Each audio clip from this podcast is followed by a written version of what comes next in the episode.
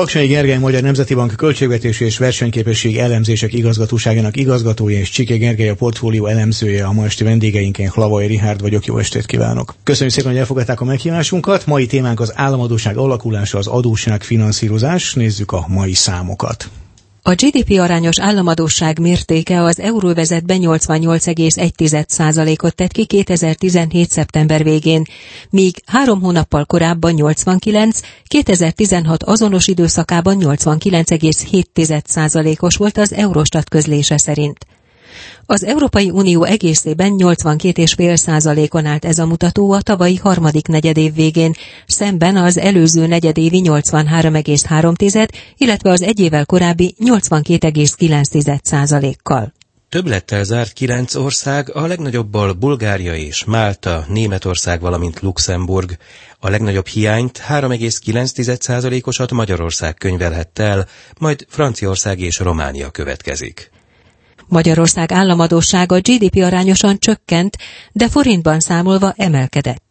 A magyar államadóság tavaly szeptember végén a GDP 72,4%-ának felelt meg, mérséklődött a második negyedévi 73,6%-hoz és a 2016 harmadik negyedévi 74,2%-hoz képest. Folyamatosan nő a lakossági befektetők részvétele az államadóság finanszírozásában.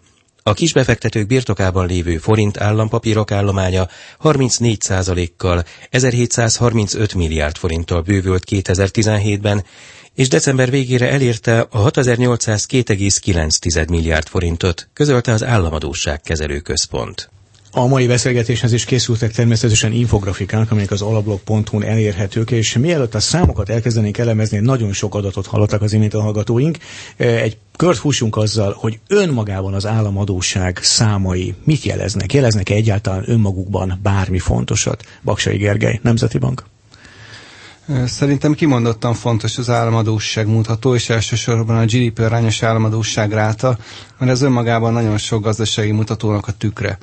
Ez uh, utal a költségvetési folyamatokra, utal a GDP-re, a gazdaság fejlettségére, de az évek közötti változását befolyásolja még az infláció és az árfolyam is, tehát nagyon sok mindennek a legképeződése, és az egyik legfontosabb, és a befektetők által is a legtöbbet uh, elemzett költségvetési mutatószám. Csiki Gergely, portfólió? Így van, nem véletlen, hogy részét képezi a Maastrichti kritériumnak ugye az Európai Bizottság is nagy hangsúlyt fektet ennek a célnak a teljesülésének, ugye konkrétan a 60%-os GDP arányos adósságrátánál húzták meg a, a határt.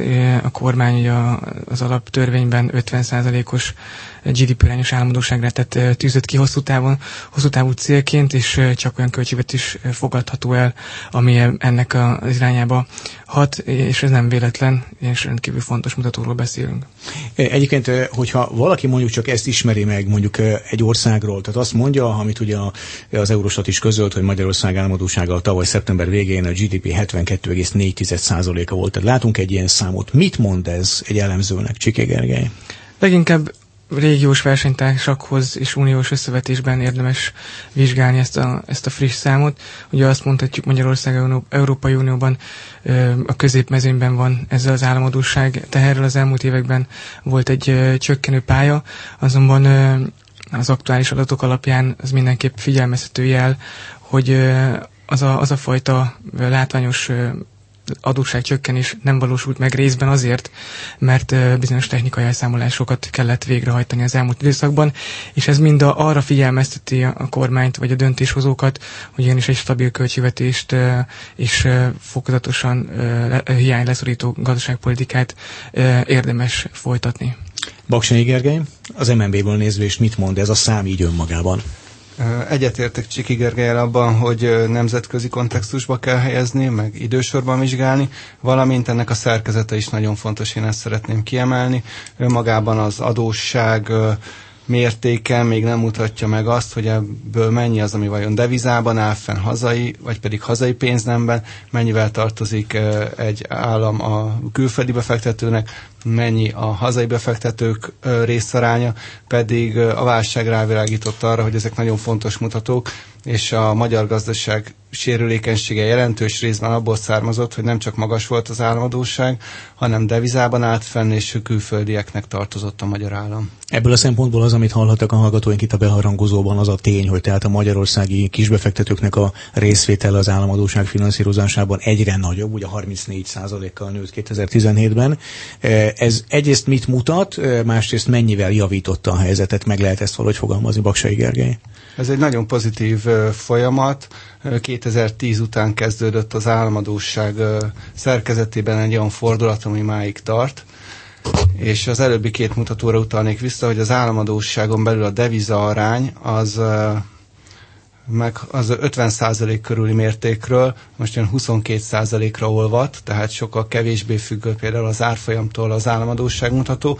Másfelől a külföldi befektetők részaránya az a csúcson 2000 2010-2009 körül 66% volt, tehát az álmodóság kétharmadával külföldi befektetőknek tartoztunk, ez pedig 40%-ra csökken, jelentős részben a hazai lakossági befektetők megnövekedett állampapírkereslete következtében.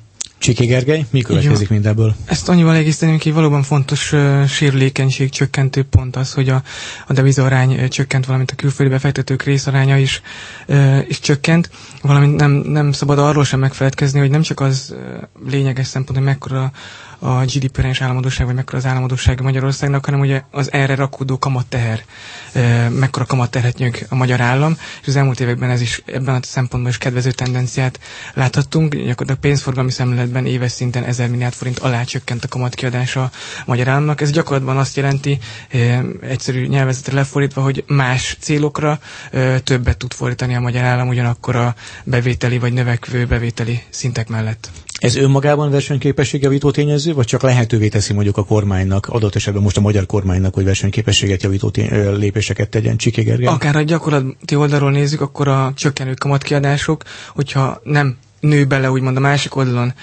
másfajta kiadásokkal a, a kormány, akkor a másik oldalon a bevételi oldalt is tudja racionalizálni, akár másfajta adócsökkentésekre lehet lehetőség, vagy ad lehetőséget a kisebb kiadási oldal, mert azt ugye, ha már költségvetésben vagyunk, mondjuk el, hogy a, az ugrálasztás rátája a magyar államnak régiós összehasonlításban is rendkívül nagy. A trend, trend ebben az esetben is kedvező, de azért van még tér a fejlődésre, és ez a, például a kamatkiadások fokozatos csökkenése lehetőséget ad abból a szempontból is a versenyképesség javítására, hogy van lehetőség az adó, adók csökkentésére. Lát, lehet látni az elmúlt időszakban is a konkrét példákat erre vonatkozóan társasági adó csökkentés, járulékadó, járulékok csökkentése. Ugye az újraelosztásnak a nagysága, az a párbeszéd a gazdaságról valamennyi műsorában szóba került, most sem tudjuk ezt láthatóan megkerülni. Baksai Gergely, ez a mostani ráta, például Visegrádi négyek vagy nemzetközi összehasonlításban mennyire jó, vagy mennyire nem jó? Én szerintem az újraelosztás mértékére nehéz lenne azt mondani, hogy jó vagy nem jó, többfajta modell létezik, több sikeres modell létezik. Például a skandinávok, skandináv országok magas újraelosztási rátával váltak sikeressé, az angol száz országok pedig egy sokkal alacsonyabban. Itt Magyarország a kontinentális európai vonulatba húzódik be. A magyar újraelosztás nemzetközi összehasonlításban nem alacsony, sőt viszonylag magas, de egyébként itt azt hiszem egy csökkenő trend figyelhető meg, de ahogy mondtam, elsősorban nem a szintje számít, hanem hogy minél inkább hanem hogy hogyan vannak beszedve az adók, az adórendszer szerkezete egyfelől, másfelől a kiadások szerkezete, hogy ez minél inkább termelékeny kiadásokra fordítódjon, ami rövid és hosszú távon is javítja a gazdaság versenyképességét, és jól ellátja az állami feladatokat. Csiki Gergely? Annyit tennék hozzá, hogy van egyfajta ellenmondás ugye a kormányzati törekvésekben, miközben ugye adócsökkentés politikáját hirdetjük, és hirdeti a kormány, és minél inkább a GDP arányos adóterhelés csökkentése, csökkenése van a, a lebeg a szemünk előtt. Közben egyébként van pont, amit a, a kormány gazdaságpolitikai által kiváltott hatás, ugye a gazdaság fehérítése pont ennek e, ezzel ellentétes hatást fejt ki, ami egyébként természetes folyamat és kedvező folyamat, hogy fehéredik a gazdaság, gazdaság, és ezen keresztül ö, több áfa bevétel, több ö, személyvedelmadó bevétel folyik be a költségvetésbe, és pont ez, ez a, a törekvésekkel ellentétesen, ellentétesen fejti ki hatását a költségvetési folyamatokra. Kisebb vagy nagyobb ö, újraelosztási rendszer ügyében mit gondol?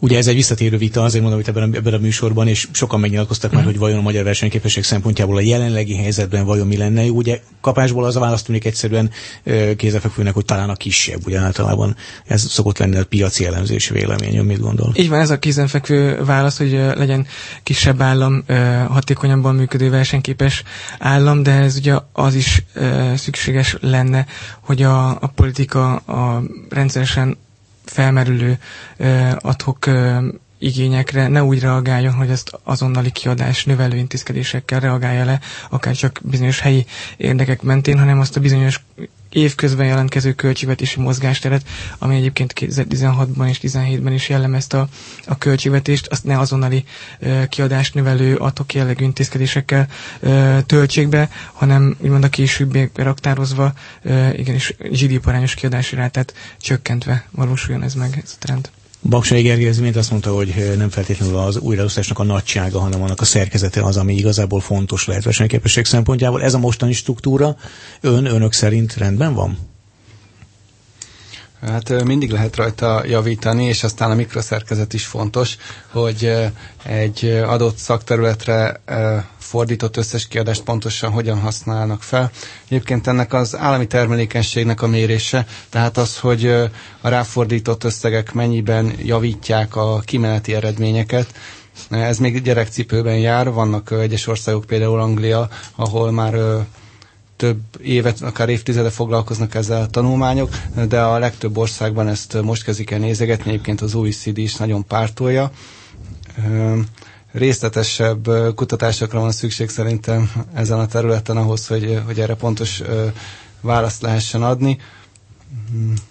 Csiki Gergely, portfólió? Azt mondhatjuk szerintem, hogy a szerkezetében bizonyos területeken ö, van egyfajta állami túlköltekezés, akár a gazdaság beavatkozásába, az állam gazdasági beavatkozásába láthatjuk ezt, vagy, a, vagy az állam működésére fordított kiadások lehetnek viszonylag magasabbak, mint a régiós versenytársaink esetében. Ugye ezt a kormányzat egyébként látja és felismerte, nem véletlen, hogy minden évben hangzatos célkitűzések vannak a bürokrácia csökkentés irányába, és vannak e-, erre fajta, e-, ebbe az irányba való törekvések, de azt valóban Gergely egyetértve ehhez nulladik lépésként arra lenne szükség, hogy egyfajta teljesítménymérése legyen a, a, a közférának és a különböző célok megvalósulásának. Tehát, a, ha még nincsen mérve az, hogy a jelenlegi állományjal, jelenlegi feladatrendszerrel mennyire hatékonyan látja el az állam a feladatait, addig nehezen lehet majd mérni az esetleges változás után megkövetkező javulást is. Anglián kívül van ennek gyakorlata? Ez egy jó kérdés. Baksai Gergely? Én azt hiszem van, találkoztunk például az Európai Központi Banktól is ilyen elemzéssel, és néhány más országtól is, de ahogy mondom, gyerekcipőben jár, és nehéz megválasztani például a kimeneti változókat, a, hogyan mérjük például a jó közbiztonságot, hogyan mérjük a, az igaz, a jó oktatásügyet, és, és néha ráfordításokat is ö, nehéz pontosan becsülni, időnként maguk a statisztikák is egymásnak ellent mondanak. De hogyha mondjuk visszagondolunk az elmúlt 25 évre, akkor az nagyjából ö, az elmúlt 25 év valamennyi aktív politikusának egy fontos mondata volt választásokkor és választásokon kívül is, hogy mondjuk a magyarországi újraosztásnak a struktúráját ö, át kéne gondolni, hogy kisebb rendszerekre lenne szükség, és hogy az egészség, miközben az egészségügy meg az oktatásra többet kellene fordítani. Látszik az, hogy merre felé kellene legalább elindulnunk, vagy hogy merre, mi, mi az, ami mondjuk fogódzót jelenthet ebben a munkában, Csiké Gergely? Vannak valóban ilyen nagy alaptézisek, amiket úgymond mindenki elismer idehaza is, legyen az akár döntéshozó vagy, vagy szakértő, de ebben, ebben az irányban nagy előlépéseket ugye nem látunk. Arányaiban nagy szerkezetváltozások a kiadási oldalon szerintem nem történtek, ugyanígy továbbra is a jóléti kiadások jelentős szerepet képviselnek a, a kiadások oldalán, ugye ez részben a társadalom regedésével együtt jár, nyugdíjasok, nyugdíjakiadások uh, ugye nominálisan soha nem látott mértéket érnek el folyamatosan, és vannak olyan kormányzati intézkedések, amik inkább abba az irányba hatnak, hogy a, nyugdíjasok relatíve, relatív pozíciója tovább javuljon, ugye ez mind-mind a jóléti kiadás oldalán csapódik le, miközben ugye a, a leépítés és a, a, az áramvonalasítás, az állam kartyúsítása területén nem látunk látványos erőlépéseket, pedig pont most ha kicsit kikanyarodunk a munkaerőpiac világába, akkor pont most lenne egy olyan helyzet, kézenfekvő helyzet, ami, ami olyan környezetet biztosít, hogy felszívná valószínűleg a versenypiac azokat a munkavállalókat, akik elbocsátásra kerülnének az állami szektorból. Baksai Gergely, Nemzeti Bank. Nagyjából egyetértek az elmondottakkal, például a bürokrácia csökkentés egy olyan lehetőség, ahol valóban lehetne csökkenteni az állam méretét, de kiemelnék egy területet, ahol szerintem volt erőlépés, a szociális kiadások területén volt azért egy nagyobb reform. Ugye a kormány programja úgy szólt, hogy a segély, segély helyett munkát biztosítson az állam, és ez meg is valósult egyrészt az adórendszeren, másrészt pedig a kiadások szerkezetének változtatásán keresztül, amennyiben akik munkaképesek, azok javarészt ö, szociális támogatás helyett ugye közmunka keretében kapják meg, kaphatják meg azt az összeget, amelyet ö, korábban szociális transferként egyszerűen Csikegere? Igen, és hogyha már ideig eljutottunk, akkor azt is érdemes megjegyezni, hogy az elmúlt években bár egyre jobban támaszkodott a közmunkaprogramra a kormány, van egy kedvező tendencia felismerve azt, hogy a, a munkaerőpiac változik, és a versenyszféra látványos erősödik, egyre több ágazatban van e, munkaerő hiány, gyakorlatilag aktív oldali intézkedésekkel, munkaerőpiac intézkedésekkel próbálja terelni, átterelni a verseny e, ezeket a, a, a közmunkásokat, e, és ez ugye egyre nehezebb az idő előre haladásával egyre, egyre nehezebb az a, annak a munkaerő tartaléknak a mozgási, moz, mozgósítása, ami, ami még rendelkezésre áll, mert ezek tényleg olyan, olyan emberek, akik már régóta úgymond kiszorultak a valós munkavilágából, és nagyon nehéz őket visszaterelni a piaci szférába. Egyébként, hogyha most maradunk egy picit még a nagy rendszerek átalakításánál, vagy mondjuk az újraelosztás leépítésénél, akkor miből lehet elindulni, hogyha újra visszaidézzük ezt a vitát, hogy ugye nyilván az egészségügy és az oktatás most nyilván részben több pénzt szeretne a szabályozóktól, most tekintsünk el az egyéb szabályozóktól, tehát több pénzt szeretnének, ugyanakkor a másik oldalon szeretnénk egy kisebb államot, kisebb újraelosztási rendszert. Honnan lehetne ezt a számítást elindítani önök szerint, Baksai Gergely, Nemzeti Bank? Hát egy adott rendszeren belül, ahogy céloztam rá, meg lehet nézni, hogy hogyan ö, kerülnek felhasználásra az erőforrások. Például Magyarországon, azt hiszem nemzetközi összehasonlításban az egészségügyen belül a prevencióra kevesebbet fordítunk, a gyógyszertámogatásra pedig többet az már eső után köpönyeg. A kiadások összegét is lehetne csökkenteni, és a lakosság, vagy hát racionalizálni, és a lakosság egészségi állapotát is javítani valószínűleg azáltal, hogyha prevencióra többet tudnánk fordítani és akkor kevesebbet kellene gyógyszerkiadásokra. Csiki Gergely, portfólió? Az elmúlt években azt láttam, hogy volt egyfajta dilemma a kormányzati döntéshozókban, hogy igenis megvan egyfajta törekvés, hogy javítsuk a hatékonyságot, a másik oldalról pedig, hogy növeljük az egészségügyi kiadásokat, de az ember vagy az államkasszát őrző személyek nem szívesen adnak egy olyan, olyan területre több pénzt, ami, ami látszólag hatékonytalanul működik. Tehát van egy ilyenfajta dilemmája a kormánynak, hogy igenis minden év végén az látszik, hogy ki kell segíteni a kórházi ellátórendszert, adósságkonszolidációra szorulnak 50-60 milliárdokat tol be pluszba a rendszerbe, és ugye ez, ez pedig minden év végén, vagy évközben felveti a, az erkölcsi kockázatot, hogy miért gazdálkodjon jól egy intézmény, hogyha úgy is tudja, hogy év végén minden egyes alkalommal kimenti a kormány, mert az elmúlt években is ez volt. És ugye ezt látja, látja a költségvetésért felelős minisztérium, és, tehát, és ezért van egyfajta inkább visszatartó erő azáltal, hogy több, több pénzt csoportosítson át erre, ezekre a célokra. Azt látjuk ugye, hogy vannak ebbe az irányba is kedvező lépések, elég csak a humán erőforrás krízis kezelésére, kezelését szolgáló intézkedésekre gondolni, a béremelési programba, életpálya modellprogramra gondolni, ösztöndíjrendszerekre, valamint ugye a, beruházásokra, a kórház eszköz beruházásokra gondolni, de mégis mondhatjuk azt, hogy a másik oldalon ez a, ez a rendszer még mindig hatékonytalanul és pazarlóan működhet, működik. Egyébként, hogyha ugye beszéltünk a versenyképességről, nyilván az, az államadóság és az államnak a mértéke, vagy a mérete, az újraosztásnak a mértéke, az versenyképességi kérdés is. Meg lehet azt határozni? Van erre módszer, hogy mondjuk a Magyarország méretű és újraosztási struktúrával rendelkező ország esetében mekkora az az államadóság, ami mondjuk versenyképesség szempontjából lejelentene egy lépést előre? Baksai Gergely? Igen, a válság idején jelentek meg tanulmányok nagy számban arról, hogy mekkora az optimális államadóság, akkor egy ilyen 80-90 százalékos szint fölött itt ítéltek meg igazán károsnak. Én szerintem a Magyarország fejlettségi ország ennél alacsonyabb államadóság rátára kell, hogy törekedjen, a jelenleginél is alacsonyabbra, ahogy az alaptörvény is 50 százalékot céloz, az talán nagyjából ö, reális és középtávon megfelelő, de hosszabb távon lehet ennél kisebb is. Ö, még egy gondolat, hogy azt hiszem a, tehát a fejlettséggel ö, kapcsolatban ez minél fejlettebb egy ország, minél nagyobb a potenciális adóbevétele, annál magasabb adósságrátát engedhet meg magának. Itt a Visegrádi régióban a jellemző államadóság számottevően kisebb, mint a magyar, úgyhogy ezért helyes törekvés a magyar államadóságot tovább csökkenteni.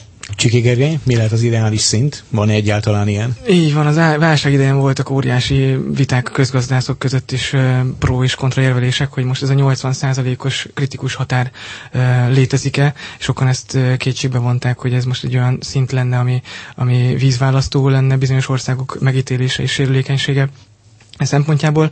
Ahogy az elején is elmondtam, szerintem érdemes valóban minél a lehetőségeinkhez mérten minél nagyobb államadóság csökkentést végrehajtani, már csak azért is, nem csak a megítélésünk és sérülékenységi szempontok ö, szerint, hanem úgy utólagos revíziók ö, miatt ö, érdemes mond biztonsági ö, játékot játszani, valamint ugye egy ilyen konjunkturális időszakban ugye jelentős ö, kedvező az európai gazdasági környezet, és kedvező a magyar gazdasági környezet, egy ilyen időszakban érdemes ö, erőteljesebb ö, mond költségvetési kontrollt gyakorolni.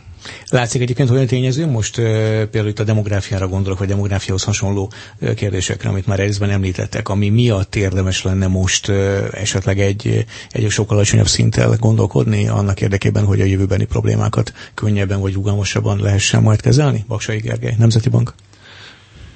Mindenképpen, talán a demográfia az kicsit hosszabb időtávon lesz, fog igazán beütni, de de nehezen elkerülhető ez. Egyébként az Európai Bizottság tanulmánya szerint Magyarországon az regedésből, demográfiai folyamatokból származó többletkiadások a következő 10-20-30 évben az európai átlag alatt vannak, tehát valahol még kedvezőtlenebb a demográfiai kedvezőtlenebbek a demográfiai folyamatok és az abból származó költségvetési terhek én is azt hangsúlyoznám, amit az előbb Csigi Gergely mondott, hogy egy viszonylag kedvező gazdasági környezetben érdemes felépíteni azt a puffert a költségvetési hiányban és az államadóságban is, amelyet később egy esetleges válság esetén ki tud használni a költségvetés, és akkor majd élénkíteni tudja a gazdaságot fenntarthatatlansági problémák nélkül. Csiki Gergely, lát ilyen problémát, ami esetleg a jövőben beköszönhet? És van, azt, jó lenne? azt szokták mondani, hogy a következő 15-20 évben a nyugdíjrendszer és demográfia oldalról nem jelentkezik ö, fenntartatósági kockázat a, a költségvetésre költségvetésre nézve, azonban azt, azt látni kell, hogy a, a, az idősödés és a demográfiai problémák nem csak a nyugdíjrendszerben csapódhatnak le, hanem hogy egészségügyi ellátórendszeren keresztül is érinthetik az adott országnak a költségvetését, nyomást helyezve ugye a, a, a költségvetésre nagyobb kiadások jelentkeznek nyilván, hogyha idősödik a társadalom és több egészségügyi ö, problémára rendelkező ember jelentkezik. Egyébként a külső konjunktúra, és részben ezt is emlegettük, mert a külső konjunktúra és a finanszírozási lehetőségek mennyiben változtatják azt meg, hogy miben gondolkodhatunk, amikor államadóságot szabályoz a kormány? Baksai Gergely. Hát erőteljesen. Magyarország egy, egy kicsi nyitott ország, tehát a külső konjunktúrára meglehetősen érzékeny, képes annak a hullámörje felkapaszkodni, illetve hogyha ott a negatív sok érkezik, azt nehezen tudja elkerülni. Most viszonylag kedvező a külső kereslet ahhoz, hogy a GDP-t húzza, másfél pedig igen a kamat környezet is eléggé alacsony ahhoz, hogy azt támogathassa az álmodóságrát a csökkentését, mindenek előtt akkor, hogyha hosszú, fix kamatozású állampapírokat tudunk kibocsátani, tehát hosszú távon elköteleződünk, elköteleződik az állam az alacsony kamatok mellett. Csik Csike? Így van, és ugye látunk is e- ebbe az irányba mutató trendeket, akár elég csak a korábban említett lakossági államkötvények e, területét e, nézni, az elmúlt időszakban fokozatos kamatcsökkentések valósultak meg. Ennek nyilván vonzó még a, a, az állampapír, lakossági állampapír, de az elmúlt évekhez képest lényegesen alacsonyabb kamatokkal találkozunk, és ez is javítja, úgymond az államadóság fenntartatóságát. Csiké Gergely a portfólió elemzője és Maksai Gergely a Magyar Nemzeti Bank költségvetési és versenyképességi elemzések igazgatójáságának igazgatója volt a párbeszéd a gazdaságról mai vendége. Köszönjük, hogy elfogadták a meghívásunkat. Köszönjük, Köszönjük szépen.